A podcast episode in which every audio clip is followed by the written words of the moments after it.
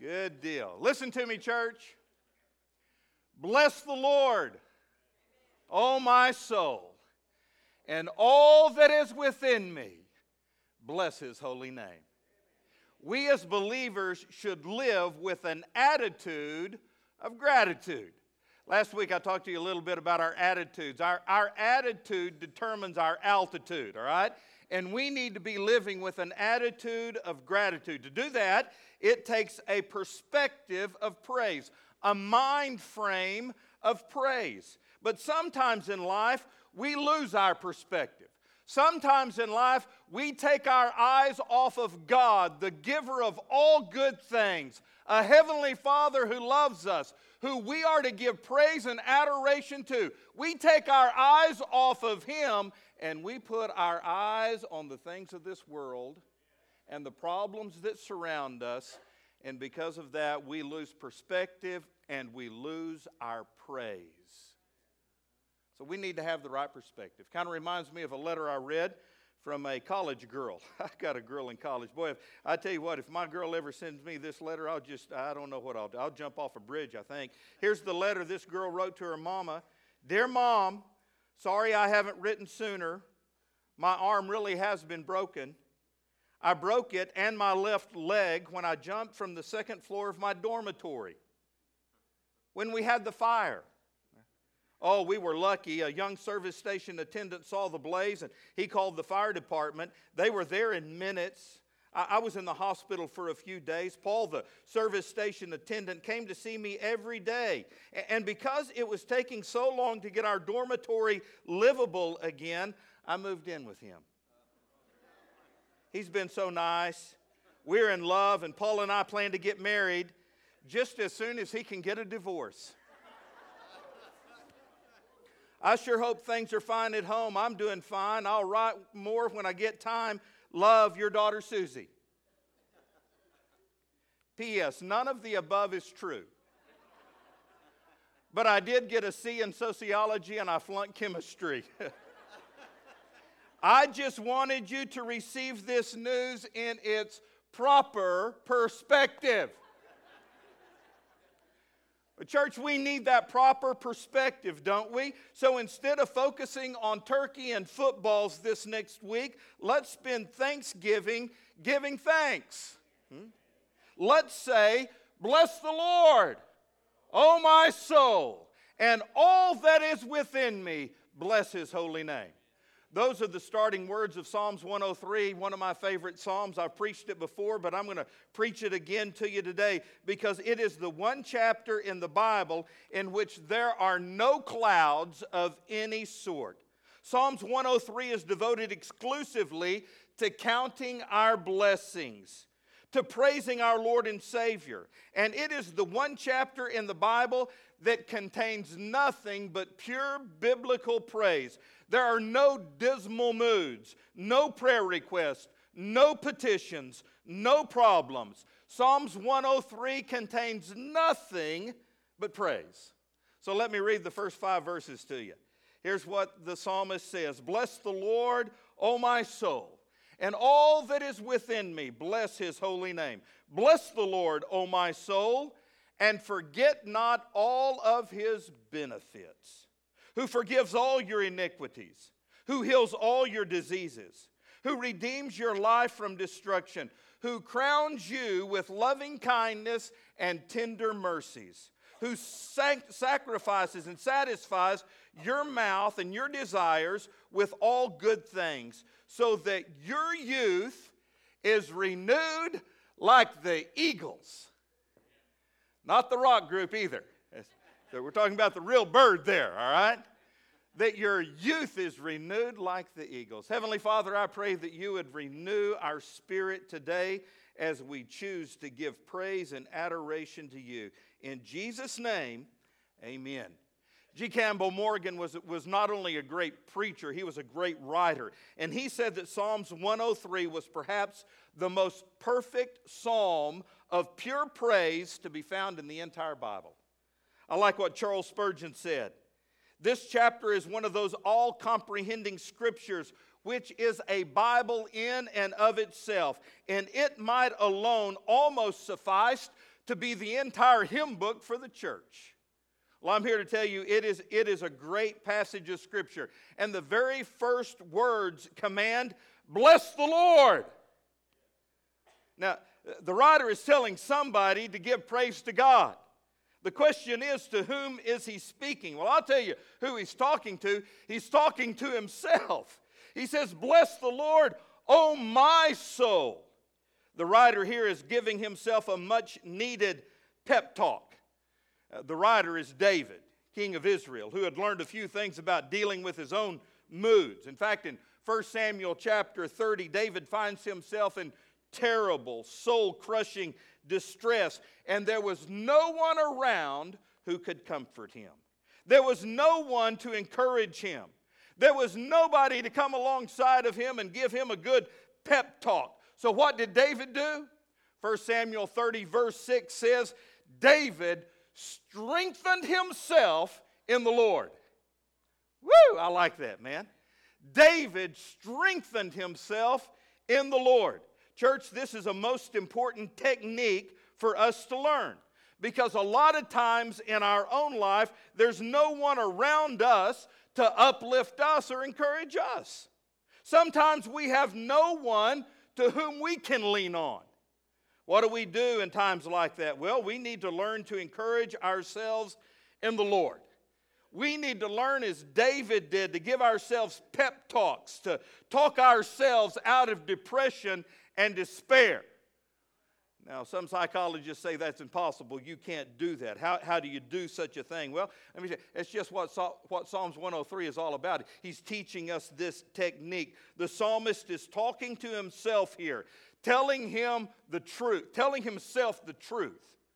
David is telling himself the facts about the blessings and the benefits of God. He's saying to himself, Self, this is the way God really is. These are the blessings. In fact, you might say that Psalms 103 is true, biblical, positive thinking.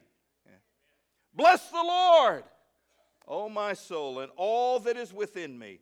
Bless his holy name. Let me ask you, when was the last time you talked to yourself like that?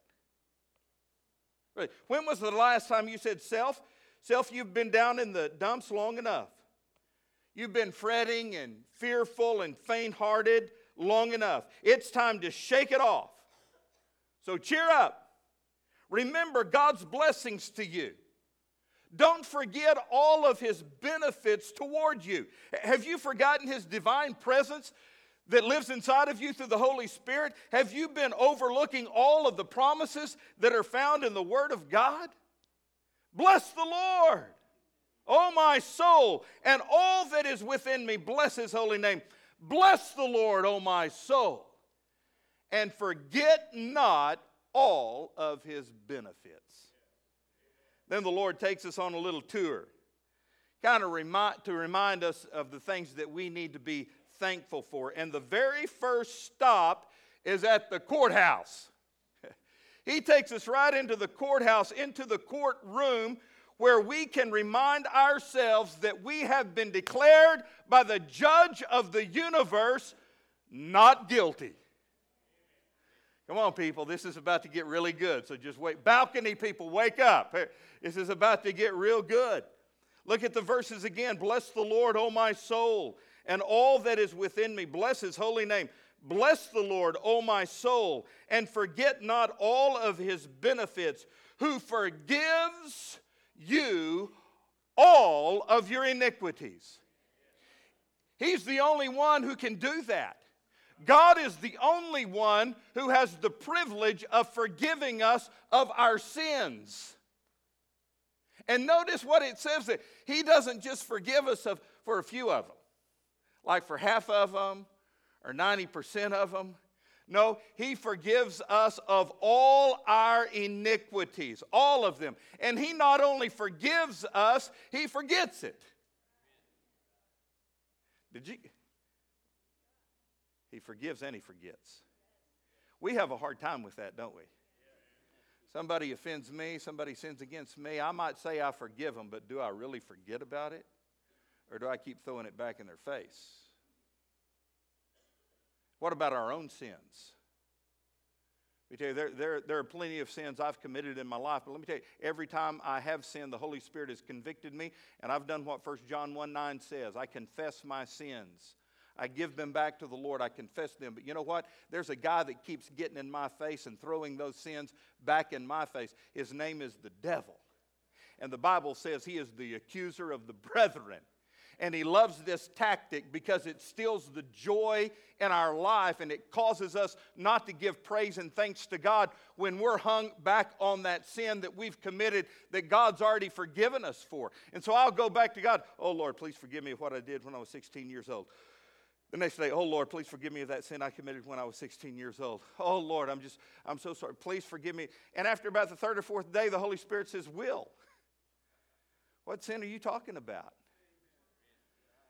God forgave you of that sin back when you were 16 years old and you confessed it to Him. He, he doesn't even know what you're talking about now.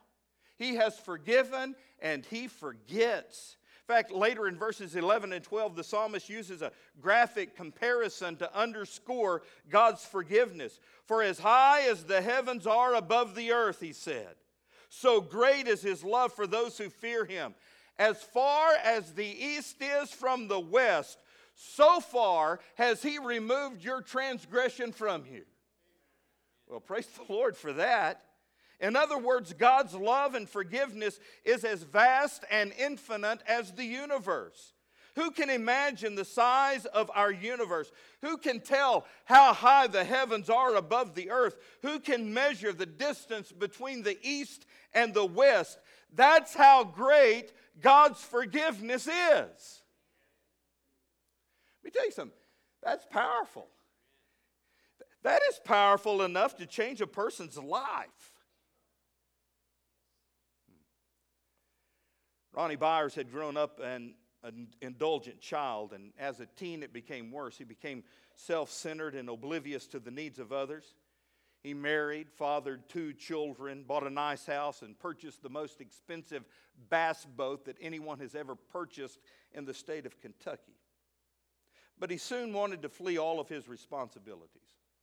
Telling his wife that he no longer loved her nor the children, he moved out of the house and he moved into a hotel room. There, when he walked into the room, the first thing he saw was this Gideon Bible sitting on the nightstand beside the bed. He promptly closed it. The next day, when he went back into his room after working, that Gideon Bible was opened. Well, this time he threw it on the lower shelf, but guess what? The next day when he came back in, it was on the top shelf, wide open. This time he took it and put it between the mattress and the box spring. when he came back in from working the next day, though, there that Bible was, opened on the night shelf. Boy, he was aggravated. So he hid it in a drawer beneath his underwear.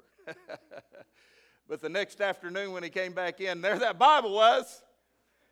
It was on the nightstand, wide open. What he didn't know is this that his wife had been praying with four friends every morning at 5:30 that God would get a hold of Ronnie's heart. And specifically, they prayed that every time he saw a Bible, they prayed that the Holy Spirit of God would convict him. Well, let me tell you, he was convicted. In fact, he was miserable. Ronnie decided to kill himself with the gun that he kept in the nightstand. But as he reached over for the gun, guess what was in his way? it was that Gideon Bible wide open. This time, though, he stopped and looked at it, and it was open to Psalms 103, and he read verses 11 and 12. For as high as the heavens are above the earth, so great is his love for those who fear him. As far as the east is from the west, so far has he removed our transgressions from us. God spoke to my heart through that verse, Ronnie later said, and right then and there, I repented of my sins. He was restored to his wife and children, and eventually became a minister of the very gospel that he had once buried beneath his underwear. Amen. Church, we need to be reminded that the judge of the universe has declared us forgiven and not guilty. You can clap about that. If you have asked Jesus to forgive you of your sins, his blood has forgiven you. Not of just a few of your iniquities, but of all your iniquities.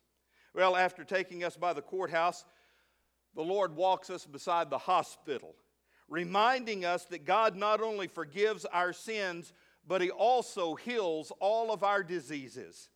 Bless the Lord, O my soul, and forget not all of His benefits, who forgives all of your sins and heals all of your diseases. Now, in the first service, I had about 20 or 30 old people say, Amen.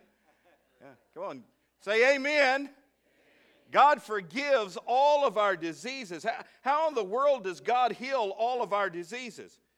Well, I can tell you, church, I cannot nor do I accept the assertion of some that it is always God's will to always heal all of our diseases in this life. I mean, that would run counter to the overall teachings of the Scripture and the actual experience of every Christian who has ever lived. Now, I, I do believe if, if God wanted to heal us, He can heal us. But you know what? If, if God healed every disease that every Christian has, has ever had in their life, none of us would ever die. I do believe God can heal. When, when, when the church comes together and prays for someone, when, when Christians earnestly pray for healing, you know what? I believe God can do that. I've seen God do that numerous times in answers to prayer. But you know what? The bigger picture is this even Paul himself, the great apostle, was not healed of his disease, which he called a thorn in the flesh. And Paul prayed about it numerous times. At least three times he asked God to take that thorn in the flesh away. But every time God came back and said, No, Paul, my grace is sufficient for you. Just live with it. Well, what of Paul now? Well, church, if we had a telescope that we could look up into heaven and see the city of God, the New Jerusalem, there we would see the Apostle Paul healthy and happy and disease free. Because I'm here to tell you there's no cancer in heaven, there's no heart disease in heaven, there's no high blood pressure in heaven, there are no aches and pains and depression in heaven. And God will either heal us in this life or ultimately He will heal us through the process of death. But in either case, the Bible says, by His stripes we have been healed. Hmm. Third, when we're down and out, the Lord wants to remind us of something else. Not only does He walk us by the courthouse and the hospital, He also takes us to the slave market. And He shows us that we have been purchased from a cruel master, and we have been set free. We've been redeemed. Bless the Lord, O my soul, and forget not all of his benefits, who forgives all your sins, who heals all your diseases, and who redeems you from the pit. Now, there are some translations, like the New King James, that uses the word destruction. He redeems your life from destruction, but literally the word is pit. He redeems your life from the pit. Back in the days of slavery, some cruel masters would throw their slaves into these deep holes where they would sink down into the brackish mud. The holes were then sealed shut, and there the slave was, hungry and helpless and hopeless, left in the darkness to the rats and the rodents and the terrors of the blackness for hours or even days at a time. But this is a picture of the eternal condition the devil desires for each one of you. What we see here is a picture of what the devil wants for your life. He wants to drag you down into the pit where he's going to live for all eternity. He wants you to be in that pit of destruction with him. But the good news is this Jesus Christ saw you and me when we were enslaved by that cruel master, and he purchased us with his own blood. We are redeemed from the prince of darkness and from the pit of destruction. And the Bible says that when we place our faith in Jesus Christ, God reaches down and pulls us out of that pit and places our feet on the solid rock, Jesus Christ. That's something to praise the Lord about. Well, where in the world do we go from there? Well, we go from the pit to the palace. In fact, God takes us to the very throne room. Bless the Lord, O my soul, and forget not all his benefits, who forgives you of all your iniquities, who heals all your diseases, who redeems your life from the pit, and get this, who crowns you with loving kindness and tender mercies. So when you accept Jesus Christ as your personal Lord and Savior, guess what God puts on your head? It's a crown. Not just any old crown. It is a crown of love and compassion. It is a crown of loving kindness and tender mercies. Perhaps the single most expensive crown in the world is the one the Queen of England wears on her head. It is covered with 3,733 jewels, 2,000 of which are diamonds, over 200 pearls, 17 sapphires, 11 emeralds, and 5 rubies. But listen to me. When you and I come to Jesus Christ, He crowns us with something infinitely more valuable than that. He crowns us with His loving kindness and His tender mercies. he wore a crown of thorns so that we might wear a crown of glory. Hmm. Well, the Lord wants us to bless Him. The Lord wants us to thank Him.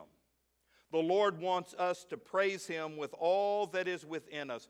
He wants us to forget none of His benefits. So here's what He does He takes us by the courthouse and reminds us we have been forgiven. He takes us by the hospital and reminds us that He's the one who heals all of our diseases. He takes us by the slave block and reminds us that we have been redeemed by the blood of the Lamb. He takes us to the throne room and reminds us that we are crowned with love and compassion. And if that weren't enough, he finally takes us to the banquet hall. That's the place all Free Will Baptists love to end up. The old banquet hall.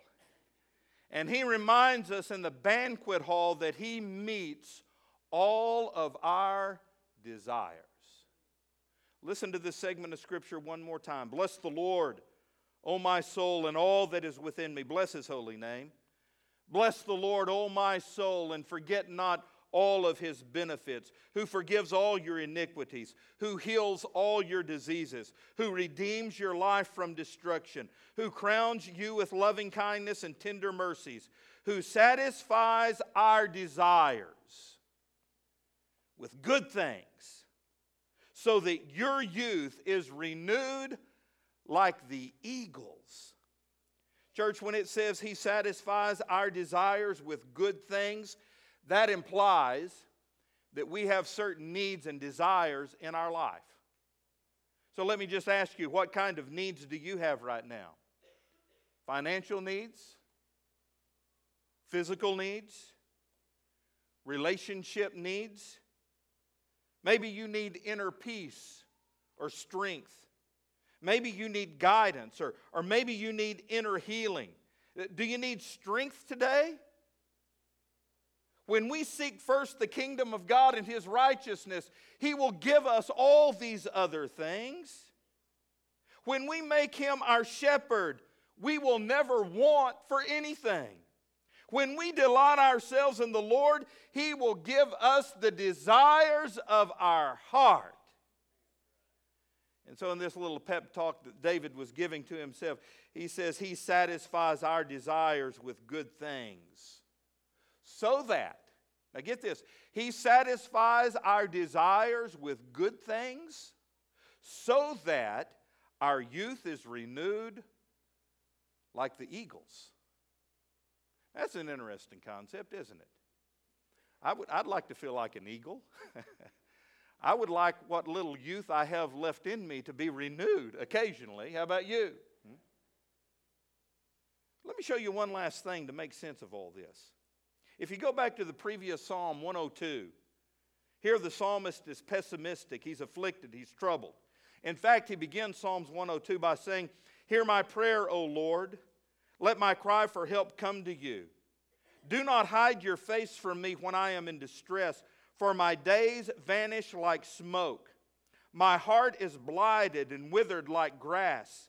I even forget to eat my food. Because of my loud groaning, I am reduced to skin and bones.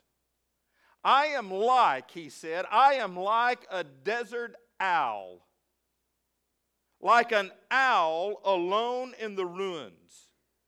So, in his troubled, pessimistic state, what kind of bird does the psalmist identify with in verse in chapter 102? He identifies with a brooding, lonely, ponderous old owl.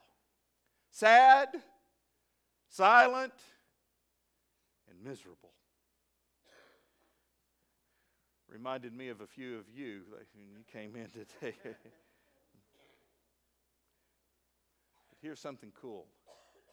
In the very next chapter, when he remembers to praise the Lord, uh, over in 103, when he remembers to bless the Lord, when, when he remembers to praise God with all of his heart from top to toe, what kind of bird does he identify with?